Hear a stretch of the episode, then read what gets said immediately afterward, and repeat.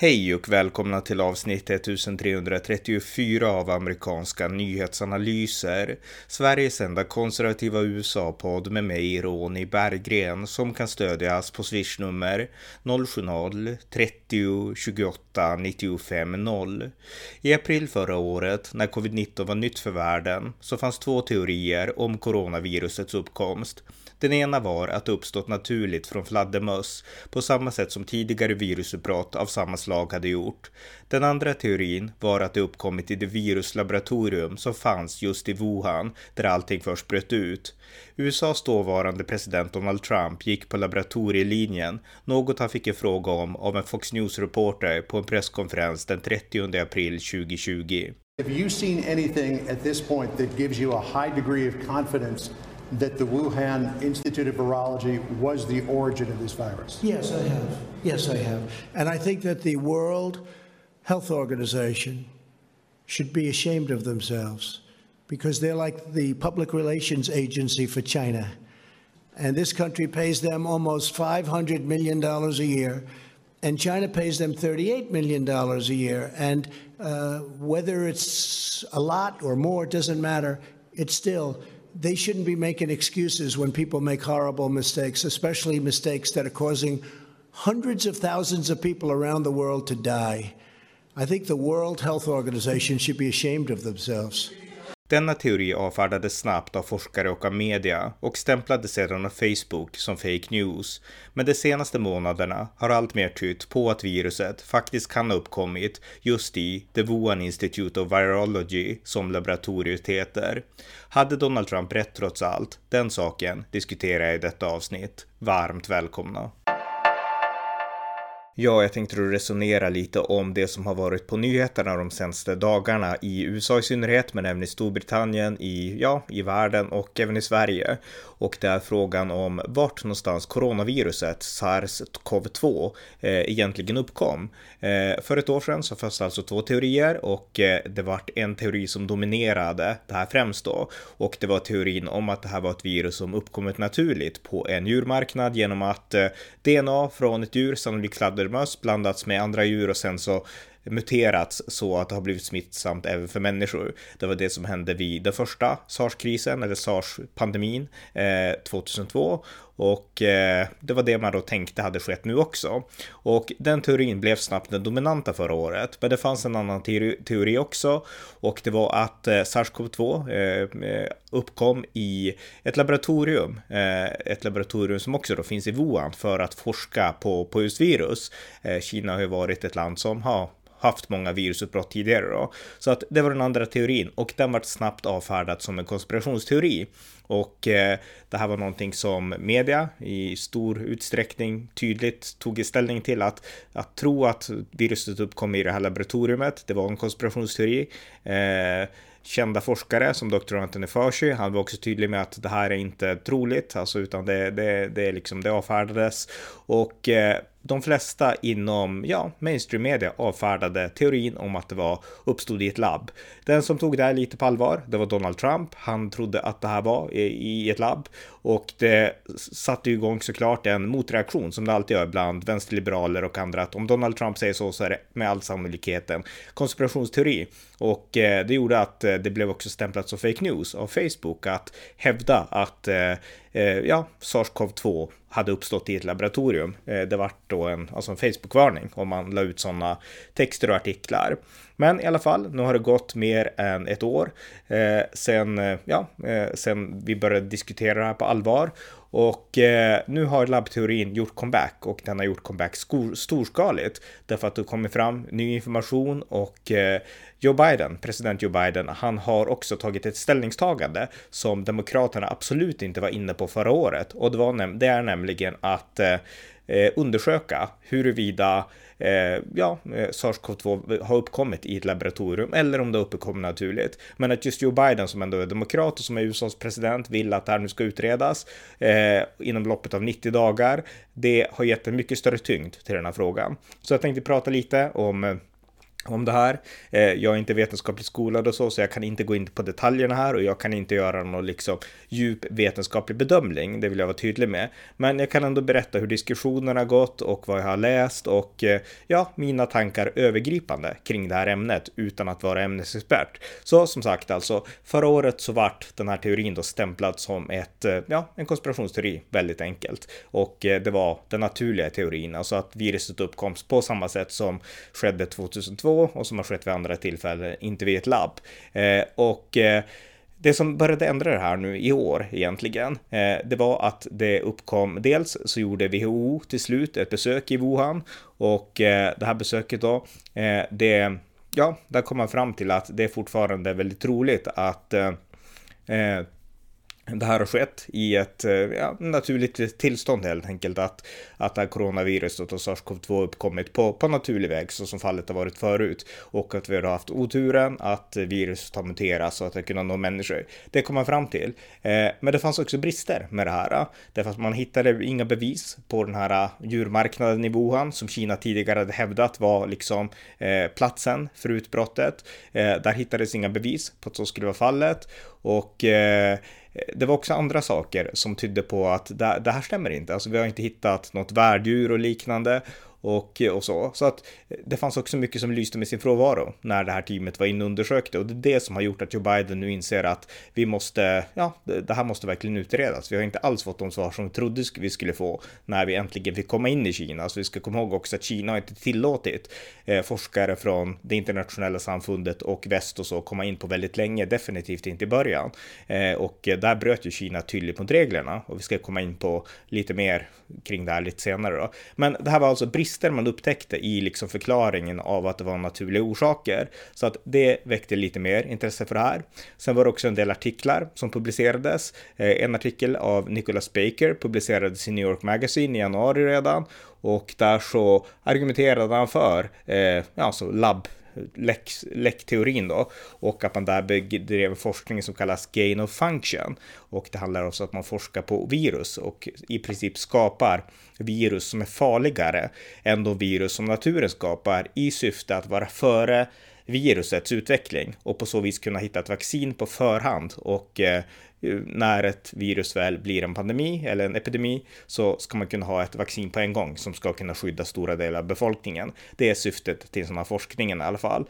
Och eh, den här forskningen ägde rum. Vi vet inte exakt i detalj vad som ägde rum, men en stor del av den här forskningen ägde rum på Wuhan Institute of Virology i alla fall. Och det här institutet sponsrades delvis av USAs hälsomyndighet med Anthony Fauci i spetsen, Dr. Anthony Fauci, och han har också varit en förespråkare under lång tid av den här forskningen gain of function, alltså att skapa virus i syfte att förstå virusen och kunna preventivt bemöta när det blir ett riktigt virusutbrott. Alltså skapa ett virus i en skyddad miljö för att kunna undersöka det, hur det muterar och sen kunna förutse vad som ska hända sen i, i det naturliga och på så vis kunna ha en Eh, ja, vaccin och liknande i beredskap när ett virus väl bryter ut och vi står inför risk med pandemier och sånt här. Det här är ju något han har forskat på hela sitt liv, så att sånt sysslade man med på det här eh, ja, eh, institutet då i Wuhan, eh, en sån slags forskning. Och eh, en annan artikel som kom och som har fått väldigt mycket uppmärksamhet, det är en artikel i The Bulletin of Atomic Scientists av en journalist som heter Nicholas Wade. Och den här artikeln Eh, den handlar också om eh, just det här institutet då, alltså vad han gör det är att han lägger de här två teorierna bredvid varandra. Först går han igenom den naturliga teorin, alltså teorin om att det liksom sannolikt har uppkommit naturligt, precis som SARS 1 uppkom naturligt 2002.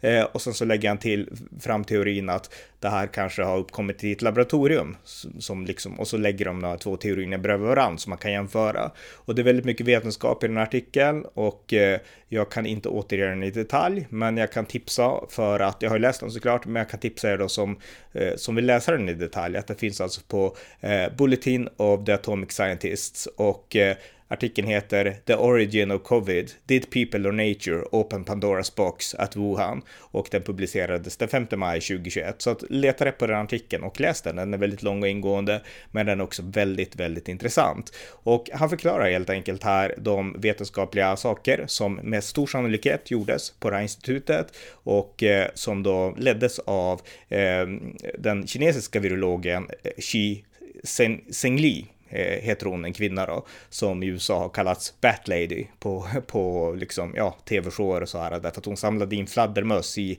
södra Kina som hon tog till det här institutet i Wuhan och sen gjorde experiment på. Men i alla fall då, han jämför de här två teorierna, Nicholas Waits, och sen så drar han slutsatsen att eh, det mest troliga är ändå att eh, det uppkom i laboratorium, det här viruset, och sen att det, ja, helt enkelt läckt ut. Och då handlar det alltså om en olycka.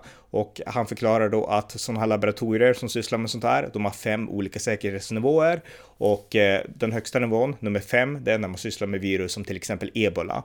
Eh, nummer fyra i alla fall, det är när man sysslar med allvarliga virus som till exempel eh, SARS-2 och SARS-1. Om, eh, och, och i synnerhet då när man experimenterar med eh, mänskliga celler och sådana saker. Och vad man då gör, det är att man implementerar eh, mänskliga celler i möss och sen så låter man de här mössen drabbas av olika former av virus för att se hur de reagerar. Och på så vis kan man se hur allvarligt det här kommer att vara för människor. Och eh, det här kallas alltså eh, gain of function, eh, lite förenklat, alltså de som kan sånt här. Mer i detalj kan förklara det här mycket bättre än jag kan, så att jag vill inte liksom framstå som någon expert på det här alls, det är jag inte. Så att jag ger bara lite övergripande bild, men det är så han skriver i artikeln i alla fall. Och eh, det här är alltså en väldigt farlig eh, farlig forskning. Därför att eh, man skapar alltså de här virus i de här laboratorierna och eh, de som jobbar där har inget skydd för det här är nya virus så det finns inget vaccin, det finns inget skydd alls om du blir drabbad och det gör det extra viktigt att vara supernoggrann med säkerheten. Eh, det är bara det att i det här laboratoriet så arbetar man på ja, några grader under den här säkerhetsnivån och det kan man göra om man inte sysslar med de här riktigt allvarliga sakerna. Då, då kan man göra det. Då kan man bara ha vanliga labbrockar och liknande och eh, det beror helt enkelt på vad man gör beroende på vilken säkerhetsnivå man då ska hålla sig till. Men han argumenterar för att det här labbet sysslade med den här farliga forskningen och de hade inte de säkerhetsrutiner de skulle ha. Och det innebar att eh, i december ungefär så bröt ut det här viruset där kring Wuhan och det var personer anställda på institutet som var sjuka och eh, det, det, var därifrån spridningen kom, inte från någon djurmarknad flera mil bort, utan det började där och sen spreds det sakta ungefär. Så att det är lite det han argumenterar och jag rekommenderar verkligen er att, eh, att läsa hans artikel, för den är väldigt ingående och väldigt informativ. Eh, sen är det också så här att eh, The Bat Lady, kinesiskan Xi Zhengli, hon har eh, fått bemöta honom i Science Magazine och där så menar hon då att hon inte har ägnat sig åt någon gain of function forskning och sådana saker och hon, hon motstrider i mångt och mycket det som Nicholas Wade hävdar. Men Nicholas Wade, han fick också tillfälle att i en podcast eh, med en brittisk eh, journalist som heter Eh, Unheard heter, heter podden, eller videon då som jag har sett på YouTube. Eh, där så intervjuas Nicholas Wade och han får då kommentera eh, The Bat Ladies eh, eh, kommentarer om honom, alltså Xi Senglis, eh, liksom syn på hans artikel. Och han säger då att eh, eh ja, hon kanske säger så, men sannolikt så. Vi måste komma ihåg att hon kommer från Kina, ett, en nation som kontrollerar all information om det här och som har stenhårt drivit narrativet att det här är naturligt. Det kommer inte, det har inte uppkommit i vårt labb. Så att eh, han tycker inte att, att det helt går att lita på henne, även om hon säkert har goda intentioner och så, så är det ändå Kina, den kinesiska, ja, det kinesiska kommunistpartiet som styr vad sådana här forskare uttrycker. Så att det är hans bemötande av det hon säger då. Så att eh, han menar då att man, hon kanske säger så och det är säkert inget fel på henne, men man kan inte ta henne helt på orden. Och BBC har gjort ett inslag om det här, där man frågar olika människor i USA som har arbetat tillsammans med eh, den här kinesiska Xi Zhengli och eh, de menar fortfarande då att eh, mest troligt är det fortfarande, menar många, en naturlig orsak. Men, men däremot så eh, är de ändå öppna för, på ett helt annat sätt än det var förra året, när det bara var en konspirationsteori, att det här måste undersökas och, och sådär. Så att eh, forskningen och, och så, alltså, eller rättare sagt vindarna i det här fallet, det blåser mycket mer på att det här måste undersökas. Och det Nicholas Wade säger i den här artikeln, det är ju inte att det finns bevis för det ena eller det andra, utan man får liksom, alltså inget tydligt, utan det finns liksom saker som talar för den naturliga teorin och det finns saker som talar för labbteorin. Det är det han säger. Men det han säger är helt enkelt att man kan inte, det är ovetenskapligt att bara liksom ha förkastat eh, från början då att det här skulle ha kunnat upp, upp, uppstå uppstått i ett laboratorium. Därför att faktum är att det har kommit ut virus i laboratorium förut, förr i tiden, eh, vid x antal tillfällen när människor har blivit sjuka. Det har inte blivit en global världspandemi av det som nu, men det har hänt förut när man har forskat på virus att det har kommit ut och människor har blivit smittade och dött. Så att det är inget nytt och jag har läst artiklar nu som är äldre än alltså 2019, alltså innan covid-19 då kom, som, som också handlar om det här att, att ja, sånt här kan hända och om det skulle bli en ny pandemi så, så kan det komma naturligt och det kan komma genom att virus läcker ut på något sätt från ett laboratorium. Så att eh, nu är det helt uppe för debatt på ett annat sätt än det var förut. Och, eh, och Joe Biden helt enkelt, han har nu beslutat att, att undersöka det här och eh, han skrev på sin, eller Vita huset skrev hans uttalande då på sin hemsida. Och där skrev man att, eh, där skrev då Biden att Eh, Eh, USAs underrättelsetjänst har liksom fokuserat på två teorier nu, två teorier nu, två eh, troliga scenarion eh, och man har inte nått någon liksom tydlig liksom konklusion gällande det här då. Och eh, då finns det då att, att det var en naturlig orsak eller att det uppstod i ett labb. Och eh, han har nu liksom bett underrättelsetjänsten att undersöka det här och rapportera till honom inom 90 dagar och eh, undersöka helt enkelt om om det kom upp, uppstod, coronaviruset uppstod i ett laboratorium eller naturligt. Så att Joe Biden tar det här mycket mer seriöst.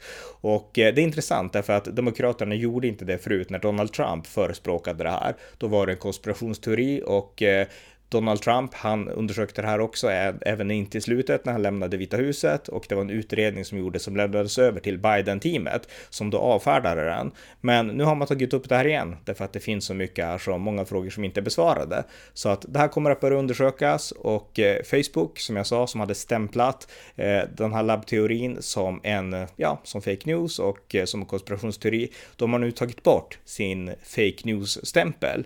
Och eh, Facebooks eh, taleskvinna Danny Lever, eh, hon skrev och sa att eh, på grund av den pågående utredningen i liksom covid-19 ursprung så kommer vi inte längre att hävda att eh, eh, alltså att, att det är en konspirationsteori att säga att covid-19 är man-made, så att säga. Så att eh, ja, man har helt enkelt tagit bort fake news-stämpeln på den här teorin och det är ju väldigt intressant och, och det ställer en del frågor om Facebook verkligen är kapabla att avgöra vad som är fake news och inte. Eh, utan är det då inte bättre kanske att lämna debatten öppen och låta folk fightas i liksom forum och sånt om vad som är sant och inte och inte att Facebook bara ska stämpla det ena och det andra. Så att det är en intressant förändring där. Eh, men varför är den här frågan så viktig? Vart det uppkom? Är inte det viktigare att diskutera vad ska vi göra för att förhindra att människor blir sjuka tillbaka och eh, för att det inte ska hända igen? Eh, jo, frågan är viktig för att det har att göra med det sistnämnda, nämligen vad vi ska göra för att kunna förhindra att sådana saker händer igen. Eh, dels så är frågan viktig för att eh, om det kom från ett labb och inte naturligt, då måste vi stärka säkerheten när det gäller forskningen kring virus och vi måste stä också ställa oss frågan, är det rätt att internationellt forska eller stödja forskning i länder som Kina på sådana här farliga saker? Därför att Kina är ett land som inte har öppenhet, inte har transparens som vi har och eh, frågan är också viktig då på grund av Kinas ansvar. Alltså när eh, covid-19 bröt ut eh, 2019 i december, så, eller kanske till och med tidigare, så var det så att Kina la locket på. Världshälsoorganisationen fick inte komma in och eh, eh WHO blev ju för en tid, det är inte lika mycket så just nu, men för en tid blev WHO ett språkrör för kinesisk propaganda rakt av. Eh, det är ingen fara och vi ska inte stänga några gränser. Den som gick på tvärs var Donald Trump, han stängde gränsen mot Kina och han stängde gränsen mot Europa. Europa däremot lyssnade, EU rättare sagt, gjorde egentligen som WHO sa. De stängde inte gränserna och EU drabbades jättehårt där i början. Sen så spreds det till USA i alla fall såklart då. Men, eh, men likväl, alltså WHO var en propagandakanal, precis som Trump sa i det här klippet jag spelade inledningsvis. Och Eh, Eh, de var en propagandakanal för Kina och Kina har stort ansvar därför att man inte var öppen och transparent i de här frågorna. Alltså faran med pandemier har diskuterats under väldigt lång tid, under ungefär, ja, 20 års tid egentligen. Och eh, då har man ålagt världssamfundet att så fort det händer ett eh, epidemiutbrott någonstans lokalt så ska det rapporteras in till WHO så man ska kunna skicka dit internationella forskningsteam och isolera och snabbt få sample, samplingar, prover från smittan så att man snabbt kan börja framställa vaccin och liknande liknande. Det tillät inte Kina, så där har ju Kina ett oerhört stort ansvar att man dolde så mycket. Men om det här dessutom skulle ha kommit från ett kinesiskt laboratorium, då är ansvaret på Kina ännu större och då kan man verkligen börja prata om ett China virus. Så att eh, det här är en viktig fråga att belysa av, av de här anledningarna då.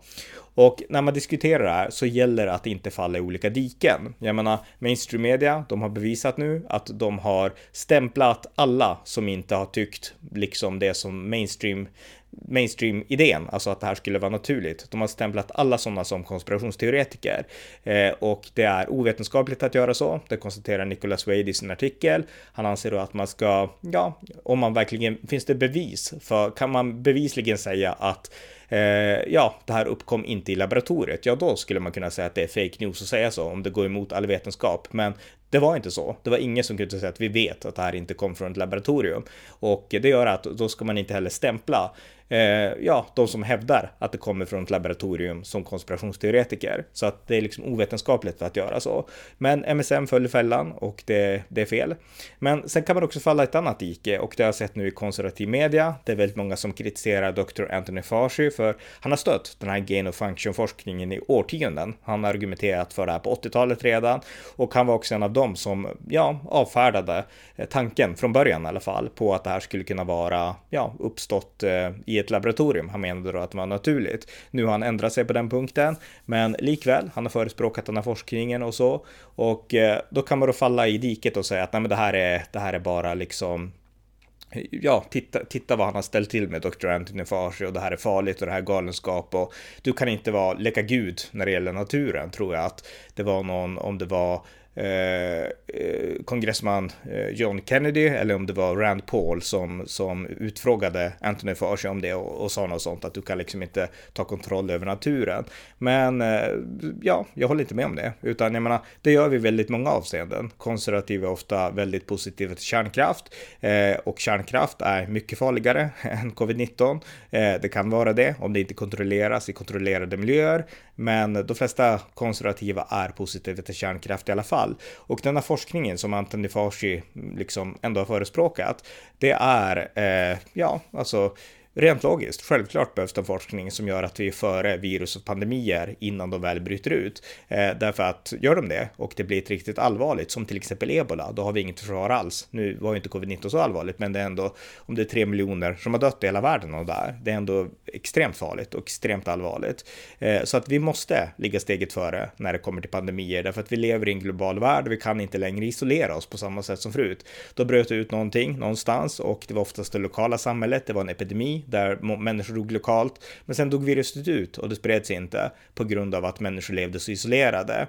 Eh, eller så var det så att vi hade inte liksom infrastruktur och snabba transporter så det kunde inte sprida sig så snabbt. Men idag kan ett virus som uppstår i Afrika eller Kina spridas till andra sidan jorden inom loppet av ett dygn. Eh, det är liksom tekniken har gjort, att liksom våran värld har blivit mycket mindre. Och då måste forskningen vara längst fram på frontlinjen, anser jag, och forska och liksom ändå göra sådana här experiment för att kunna vara steget före.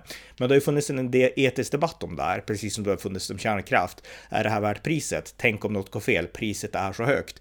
Och Anthony Fauci och många andra har menat att ja, det här är värt priset. Vi måste kunna det här, därför att om det händer någonting så måste vi vara förberedda. Sen kan det gå fel ibland, men vi måste vara förberedda. Och eh, om det nu stämmer att den här forskningen har lett till eh, covid-19, att det smet ur labbet, då är ju naturligtvis så att de flesta tänker att det här är inte värt forskningen när sådana här saker kan hända.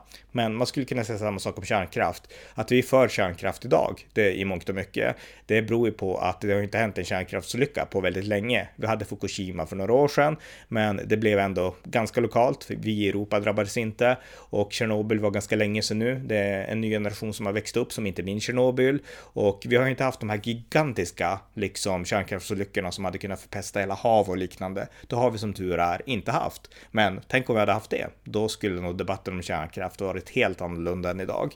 Och eh, ändå så anser vi nu idag att kärnkraft, det liksom finns inget alternativ, riktigt vettigt alternativ till kärnkraft idag.